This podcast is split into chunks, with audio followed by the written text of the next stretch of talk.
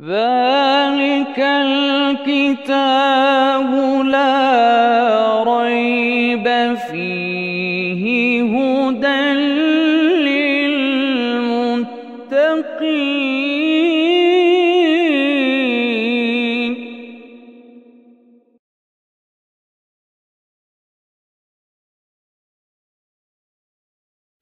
بسم الله الرحمن الرحيم. الحمد لله رب العالمين.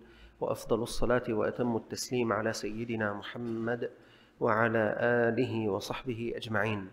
اللهم علمنا ما ينفعنا وانفعنا بما علمتنا وزدنا علما وعملا متقبلا يا أكرم الأكرمين. أرنا الحق حقا وارزقنا اتباعه وأرنا الباطل باطلا وارزقنا اجتنابه. نسألك علم الخائفين منك وخوف العالمين بك وبعد. نحن في تفسير آيات في سورة الأنعام. أعوذ بالله من الشيطان الرجيم. ومن أظلم ممن افترى على الله كذبا أو قال أوحي إلي ولم يوحى إليه شيء. ومن قال سأنزل مثل ما أنزل الله. ولو ترى إذ الظالمون في غمرات الموت والملائكة باسطوا أيديهم. أخرجوا أنفسكم. اليوم تجزون عذاب الهون بما كنتم تقولون على الله غير الحق. وكنتم عن آياته تستكبرون. ولقد جئتمونا فرادا كما خلقناكم أول مرة وتركتم ما خولناكم وراء ظهوركم. وما نرى معكم شفعاءكم الذين زعمتم أنهم فيكم شركاء. لقد تقطع بينكم وضل عنكم ما كنتم تزعمون. سأل المسلمون ربهم في القرآن الكريم فقالوا في سورة الفاتحة اهدنا الصراط المستقيم فأجابهم الله تعالى في مطلع سورة البقرة ذلك الكتاب لا ريب فيه هدى للمتقين أنتم يا عبادي تقولون يا رب دلنا على الطريق المستقيم وها أنا أنزل عليكم كتابا فيه إرشادكم وفيه خيركم وفيه هدايتكم ثم تتابعت آيات سورة البقرة وآل عمران والنساء والمائدة وها نحن في الأنعام وهكذا سائر سور القرآن الكريم وآياته كلها هداية وإرشاد لنا لنسعد فردا ونسعد أسرة ونسعد مجتمعا. والقرآن الكريم كما يتكرر منذ أن بدأنا في تفسير سورة البقرة يتحدث عن أسباب الهداية ويتحدث عن قوم اتبعوا الدليل الإرشادي الهدى الذي أنزله الله تعالى. كيف سعدوا؟ ويتحدث عن أقوام كذبوا بالدليل الإرشادي مزقوا الدليل الإرشادي خالفوا عمدا الدليل الإرشادي أصروا على معاندة الدليل الإرشادي كيف كانت عاقبتهم. طبعا لما القرآن يخبرك عمن اتبع القرآن فسعد. وعمن خالف القرآن فشقي. هذا درس لي ودرس لك أنه كن مع هؤلاء الذين اتبعوا واحذر أن تكون مع أولئك الذين هجروا وخالفوا وعاندوا. الحديث اليوم عن صورة من صور هؤلاء الذين كذبوا الدليل الإرشادي. بل إنهم قالوا الله يقول قولا وأنا أقول مثل قوله. القرآن هذا الذي تقولون إنه كتاب هداية هدى للمتقين. أنا كمان أستطيع أن أكتب هدى للمتقين. ويوجد رجال آخرون يكتبون. فبالتالي هذا الكتاب الذي تقولون إنه من عند الله عز وجل ليس صوابا. فالله عز وجل يحدثنا عن عاقبة هؤلاء القوم. فيقول القرآن الكريم ومن أظلم ممن افترى على الله كذبا أو قال أوحي إلي ولم يوحى إليه شيء ومن قال سأنزل مثل ما أنزل الله. ومن أظلم يعني لا أحد أظلم لا أحد أبعد عن العدل لا أحد أبعد عن الصواب ممن كذب على الله تعالى فادعى معه شريكا أو له ولدا أو قال إن الله أوحى إليه والله عز وجل لم يوحي إليه كاذب أو قال أنا أستطيع أن أنزل مثل ما أنزل الله. لا أحد أظلم ممن يكون هذا حاله. قال المفسرون هذه الآيات نزلت في مسيلمة الكذاب. مسيلمة الكذاب ادعى النبوة. قال محمد رسول قريش أوحى الله إليه وأنا رسول بني حنيفة. أوحى الله إليه. فالله عز وجل قال ومن أظلم ممن افترى على الله كذبا أو قال أوحي إلي ولم يوحى إليه شيء ومن قال سأنزل مثل ما أنزل الله طبعا أيها الإخوة دعوة ادعاء النبوة مر. مثل مسيلمة الكذاب عشر 12 كذابون دجالون يدعون بأن الله تعالى أوحى إليهم. ثم اندثرت هذه الدعوة لتفاهتها وحقارتها وافتضاح أمر من يقول بها. لكن العجب أننا في عام 2023 أو أننا في هذه السنوات الأخيرة عبر هذا اليوتيوب والمقاطع نسمع بعض أناس وفيهم في عقولهم شيء. هكذا يدعي مثل هذه الدعاوي ويقول مثل هذه المقولات. طبعا هذه المقولات اندثرت اندثرت لأنها من الغباء بمكان. اندثرت لأنها من السخف بمكان. لكن العجيب عندما الآن يظهر عبر هذه آه، مواقع التواصل من يقول يعني قريب من هذه الأقوال شبيه من هذه الأقوال من يطعن بالقرآن من يطعن بكلام الله تعالى من يقول أنا أستطيع أن أكتب مثل ما كتب الله عز وجل. العجيب عندما تشاهد أن هناك من يكتب إعجابا أو أن هناك من يتابع. ولعلها واحدة من خدع سطوة الانتشار وسطوة الكثرة. يعني هناك أناس يجلسون يريدون أن يضللوا هؤلاء العباد. هو جالس وراء جهازه لا يزال يضغط إعجابا وراء إعجاب إعجابا وراء إعجاب. من أجل أن تكثر الإعجابات على هذا المقطع وعلى هذه الصفحة فيأتي ابن من أبناء المسلمين ينظر بيقول لك يا أخي مليون واحد كاتبين إعجاب. عشرة مليون خمسين مليون كتبوا إعجابا. معناته الموضوع يعني لابد بأنه صحيح. هذه خدعة خدعة الكثرة. الكثرة لا تدل على الصحة. موافقة الحق هو الذي الذي يدل على الصحيح. سطوة الانتشار بأن هذا شيء مشهور هذا شيء منتشر. كون الشيء منتشرا لا يعني بأنه صوابا. الذي يعني أنه صواب إذا كان موافقا للحق. على كل هذه الدعوات الذي كان الجاهليون الذي كان الإنسان المتخلف يقولها اندثرت. وإن ظهر من هؤلاء الصغار من يقول بمثل هذه المقولات فهذه مقولات زاهقة باطلة يعني لا يلتفت إليها. لكن يا أيها الإخوة هناك شيء قاله الإمام القرطبي عندما فسر هذه الآية. الآية تقول ومن أظلم ممن افترى على الله كذبا أو قال أوحي إلي ولم يوحى إليه شيء ومن قال سأنزل مثل ما أنزل الله. يقول القرطبي ومن هذا النمط من أعرض عن أحكام الله تعالى التي جاءت في القرآن والسنة وما كان عليه علماء هذه الأمة وقال وقع في خاطري كذا أو أخبرني قلبي بكذا أو أرى بعقلي كذا يقول من من قبيل من قال سأنزل مثل ما أنزل الله أو من قال أوحي إلي ولم يوحى إليه شيء. أولئك الناس الذين يقولون أنا لا أريد أن آخذ بما في القرآن والسنة أنا قلبي يدلني.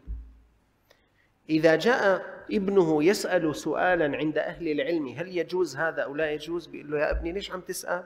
استفتي قلبك. استفتي قلبك يفتك. خلص اللي بيقول لك يا قلبك اعمله أنت مؤمن وأنت إنسان صالح. طيب كيف أنا سأستفتي قلبي؟ ليش ما هو ما معيار يعني ما يقوله قلبي أنه صواب أو خطأ؟ إذا قلبك قال لك شيئا يوافق القرآن والسنة ضعه على العين والرأس. ذكروا بأن أحد الأولياء بينما كان أظن الشيخ أحمد الرفاعي عليه رحمة الله بينما كان في مجلس ذكر يذكر الله تعالى وحده في هدأة برق أمامه برق. وسمع هاتفا يقول له في قلبه رفعت عنك التكاليف يا أحمد. هو الشيخ أحمد الرفاعي. هو عم يذكر هو عم بيصلي بالليل في هدأة ضوى ضوء هيك قوي وسمع صوت عم بيقول له رفعت عنك التكاليف يا أحمد. شو يعني رفعت عنك التكاليف؟ يعني خلاص أنت لا تصلي صرت ما شاء الله بمقام يعني وصلت إلى الله. أنت لا عاد تصوم هيك رفعت التكاليف؟ شو التكاليف؟ صلاة وصوم وحلال وحرام ويجوز ولا يجوز؟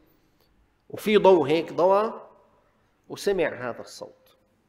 شو الحكم يا إخوان إذا شي مرة واحد بيناتنا قاعد عم يذكر؟ قام ضواله شي ضوء؟ وقال له رفعت عنك التكاليف يا فلان. بس الإمام أحمد الرفاعي عالم. العلم يعصمك من واردات قلبك. لما سمع هذا القائل يقول له رفعت رفعت عنك التكاليف يا أحمد. قال اخسأ يا لعين. لو رفعت التكاليف عن أحد لرفعت عن رسول الله. صلى الله عليه وسلم. مين أحسن أنت لما سيدنا محمد صلى الله عليه وسلم؟ من أقرب إلى الله أنت أو رسول الله صلى الله عليه وسلم؟ فعرف الإمام أحمد إنه هذا الشيطان شيطان تصور بهذه الصورة. فديروا بالكم يا شباب مرات واحد ويا بنات. واحد يكون يذكر يصلي يقرأ القرآن وإذ يجي شيء خاطر بقلبه يقول لك خلاص أنا حدثني قلبي عن ربي.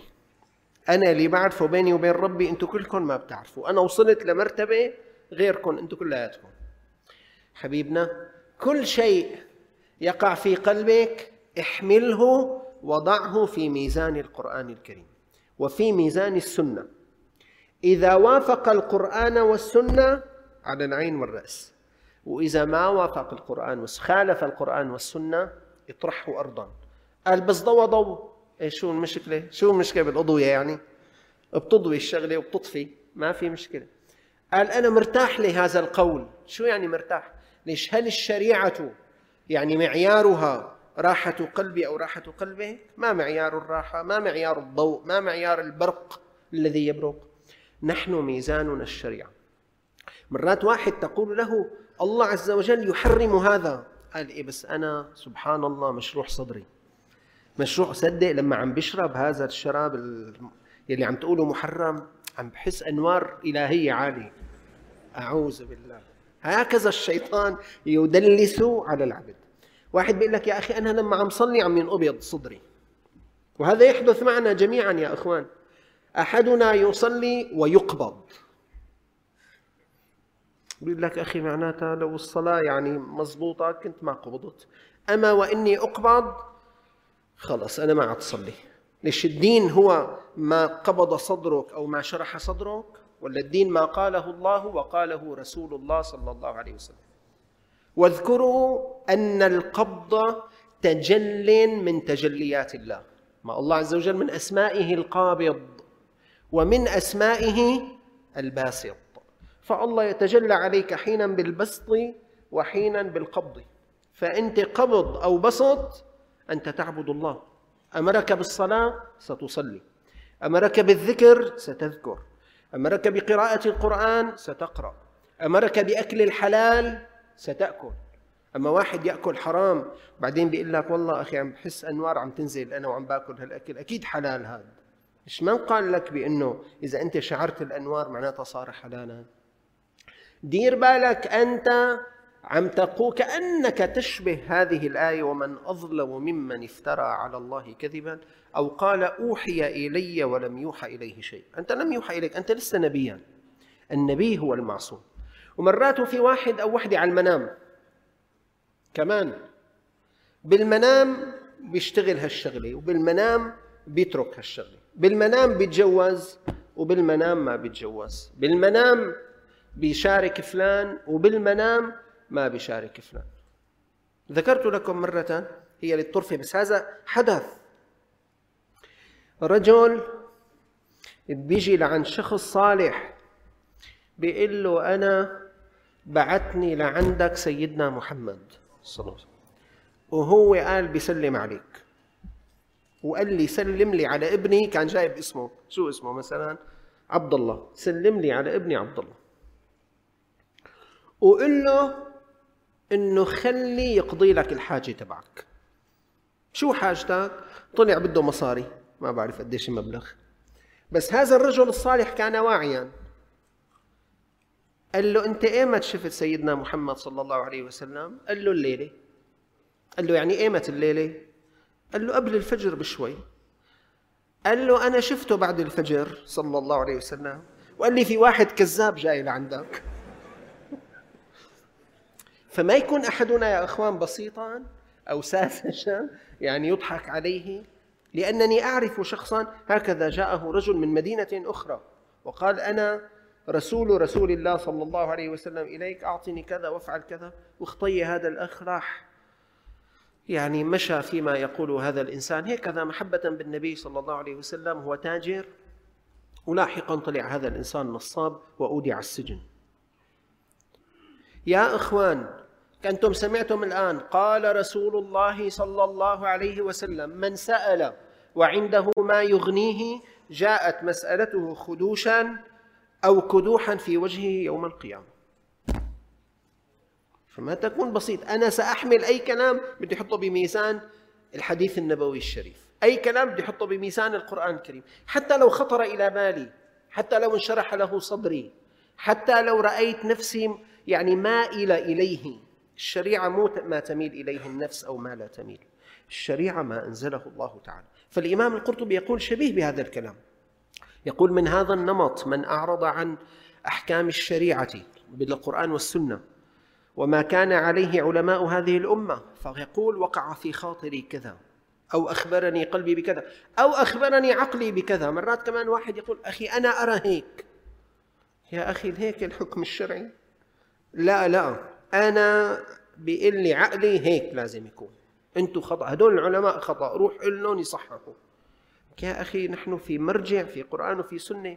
المرجعنا ليس عقلك. سامحني. وإن كانت الشريعة لا خلاف بين الشرع والعقل لكن العقل الصحيح والعقل الممزوج بهوى. ثم ما يأمر به الله عز وجل هو الكمال. سيدنا علي رضي الله تعالى عنه يقول لو كانت الشريعة بالرأي لكان مسح أسفل الخف أولى من مسح أعلاه. هلأ المسح على الخفين لما واحد يمسح على الخفين وين بيمسح؟ أعلى الخف لما أسفله أعلاه. سيدنا علي يقول لو كان الأمر بالرأي يعني شو رأيك؟ رايه أنه أخي فعلا لازم تمسحه من تحت لأنه أنت بتطأ قدمك من تحت مو من فوق. بس الشريعة قال الله وقال رسول الله صلى الله عليه وسلم وهي تتوافق مع العقل بس العقل الصحيح. أما العقل الممزوج بالأهواء لا تتوافق معه. ومن أظلم ممن افترى على الله كذبا أو قال أوحي إلي ولم يوحى إليه شيء. ومن قال سأنزل مثل ما أنزل الله. الله عز وجل يقول من كانت هذه حالته فانظروا إلى عاقبته. ولو ترى إذ الظالمون في غمرات الموت. هؤلاء الأقوام الذين عم يطلعوا على اليوتيوب ويقول لك أخي أنا بحكي مثل القرآن. واللي عم بيقول لك انت خذ ما في قلبك وما بيهمك ماذا قال الدين. واللي بيقول لك شوف شو بيقول لك عقلك افعله. الله عز وجل وصفهم بالظلم. قال ولو ترى إذ الظالمون في غمرات الموت. عندما تنزل بهم سكرة الموت. تنزل بهم نزعات الموت وغمرات الموت. والملائكة باسطوا أيديهم إليهم بالعذاب يعني. طبعا الآن أصحابه اللي كانوا عم بيسفقوا له ابتعدوا عنه. اللي كانوا عم يكتبوا له إعجابات ما عاد كتبوا له إعجابات. يلي عم بيقولوا له برافو خليك عم تحكي بهذا الاتجاه سيتركونه. لحظة الموت. ولو ترى إذ الظالمون في غمرات الموت. والملائكة باسطوا أيديهم يعني باسطوا أيديهم إليهم بالعذاب. أخرجوا أنفسكم. يلا تفضلوا. خلي تطلع هالأرواح لتنالوا عقاب ما خالفتم الدليل الإرشادي. اليوم تجزون عذاب الهون. الهون والهوان بمعنى عذاب الذل. بما كنتم تقولون على الله غير الحق وكنتم عن آياته تستكبرون. لما نقول لك أمر الله كذا يتكبر عليه. لما بنقول له قال رسول الله صلى الله عليه وسلم بيقول لك يا أخي لساتك بتقول لي قال الله وقال رسول الله. لما بتقول له الدين أمر بهيك بيقول لك يا أخي الناس وصلوا على الفضاء وأنتم لساتكم رجعيين. لما بتقول له يا رجل الله ما بيرضى. بيقول لك إيه خليك خليك مع الله. اللي ما بيرضى لشوف شو بده يصير آخرتك أنت. وكنتم عن آياته تستكبرون. بدي أشوف في لحظة الموت. يا أيها الإخوة مهما كان الإنسان ظالما وعاتيا وباطشا إذا تذكر لحظة الموت لحظة يتخلى عنه كل كل من حوله.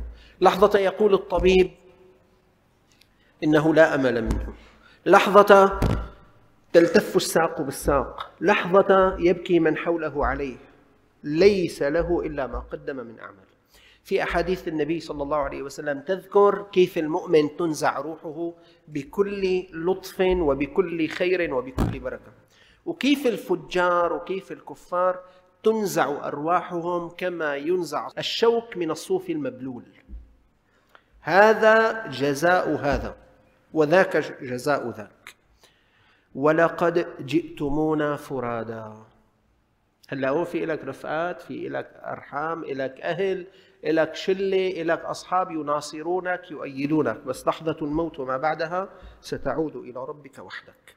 ولقد جئتمونا فرادا هذه يا إخوان كل الناس ستأتي لكن الآيات تتحدث عن هؤلاء الظالمين. حتى يعودوا إلى صوابهم ويرجعوا إلى الانضباط بأمر الله تعالى. ولقد جئتمونا فرادا كما خلقناكم أول مرة. كما خلقناكم أول مرة يعني حفاة عراة غرلا. لا جاه لا منصب لا شهادة لا مال. جئت كما جئت إلى هذه الدنيا. وتركتم ما خولناكم وراء ظهوركم. ما أعطيناكم إياه في الدنيا تركتموه. الشهادات تركتها الأموال تركتها المعارف تركتها. وما نرى معكم شفعاءكم الذين زعمتم أنهم فيكم شركاء. وين اللي بدهم يساندوكم؟ وين اللي كنتوا تقولوا بأنهم ينصروننا مع الله؟ بس ما لنا شايفين معكم حدا. لقد تقطع بينكم. فرق الله تعالى بينكم وبينهم. وضل عنكم ما كنتم تزعمون. ضاع وابتعد عنكم ما زعمتم أنه معكم. أيها الإخوة هذه الآيات تتحدث عن صورة أناس لم يرضوا الدليل الإرشادي. لا تنسوا إن كنت قلتم يا رب اهدنا الصراط المستقيم ورب العالمين أنزل القرآن الكريم هداية لنا. والآيات تتحدث عمن لم يرضوا اتباع أوامر الله عز وجل بينما هناك آيات تتحدث عمن اتبعوا أوامر الله عز وجل. فيا أيها الإخوة كل أخ بيناتنا وكل أخت بيننا إذا أوحى إليك عقلك وحيا من العقل إذا أوحت إليك نفسك وحيا. أنت يا بنتي إذا نفسك حدثتك بحديث إذا صاحبة من صاحباتك حدثتك بحديث احملي هذا الحديث وضعيه في الدليل الإرشادي ميزان الدليل الإرشادي. فإن رجح فسيري معه. لكن إن خالف أمر الله تعالى وأمر رسوله نصيحة اهجره ودعه حتى تكون من السالمين. وحتى إذا نزلت بك سكرات الموت تكون في مقام أمين وتكون في مقام حميد تحمد عنده هناك ويرضى الله تعالى عنك. نسأل الله عز وجل أن يجعلنا من الذين يستمعون القول فيتبعون أحسنه وصلى الله على سيدنا محمد وعلى آله وصحبه وسلم والحمد لله رب العالمين. ذلك الكتاب لا ريب فيه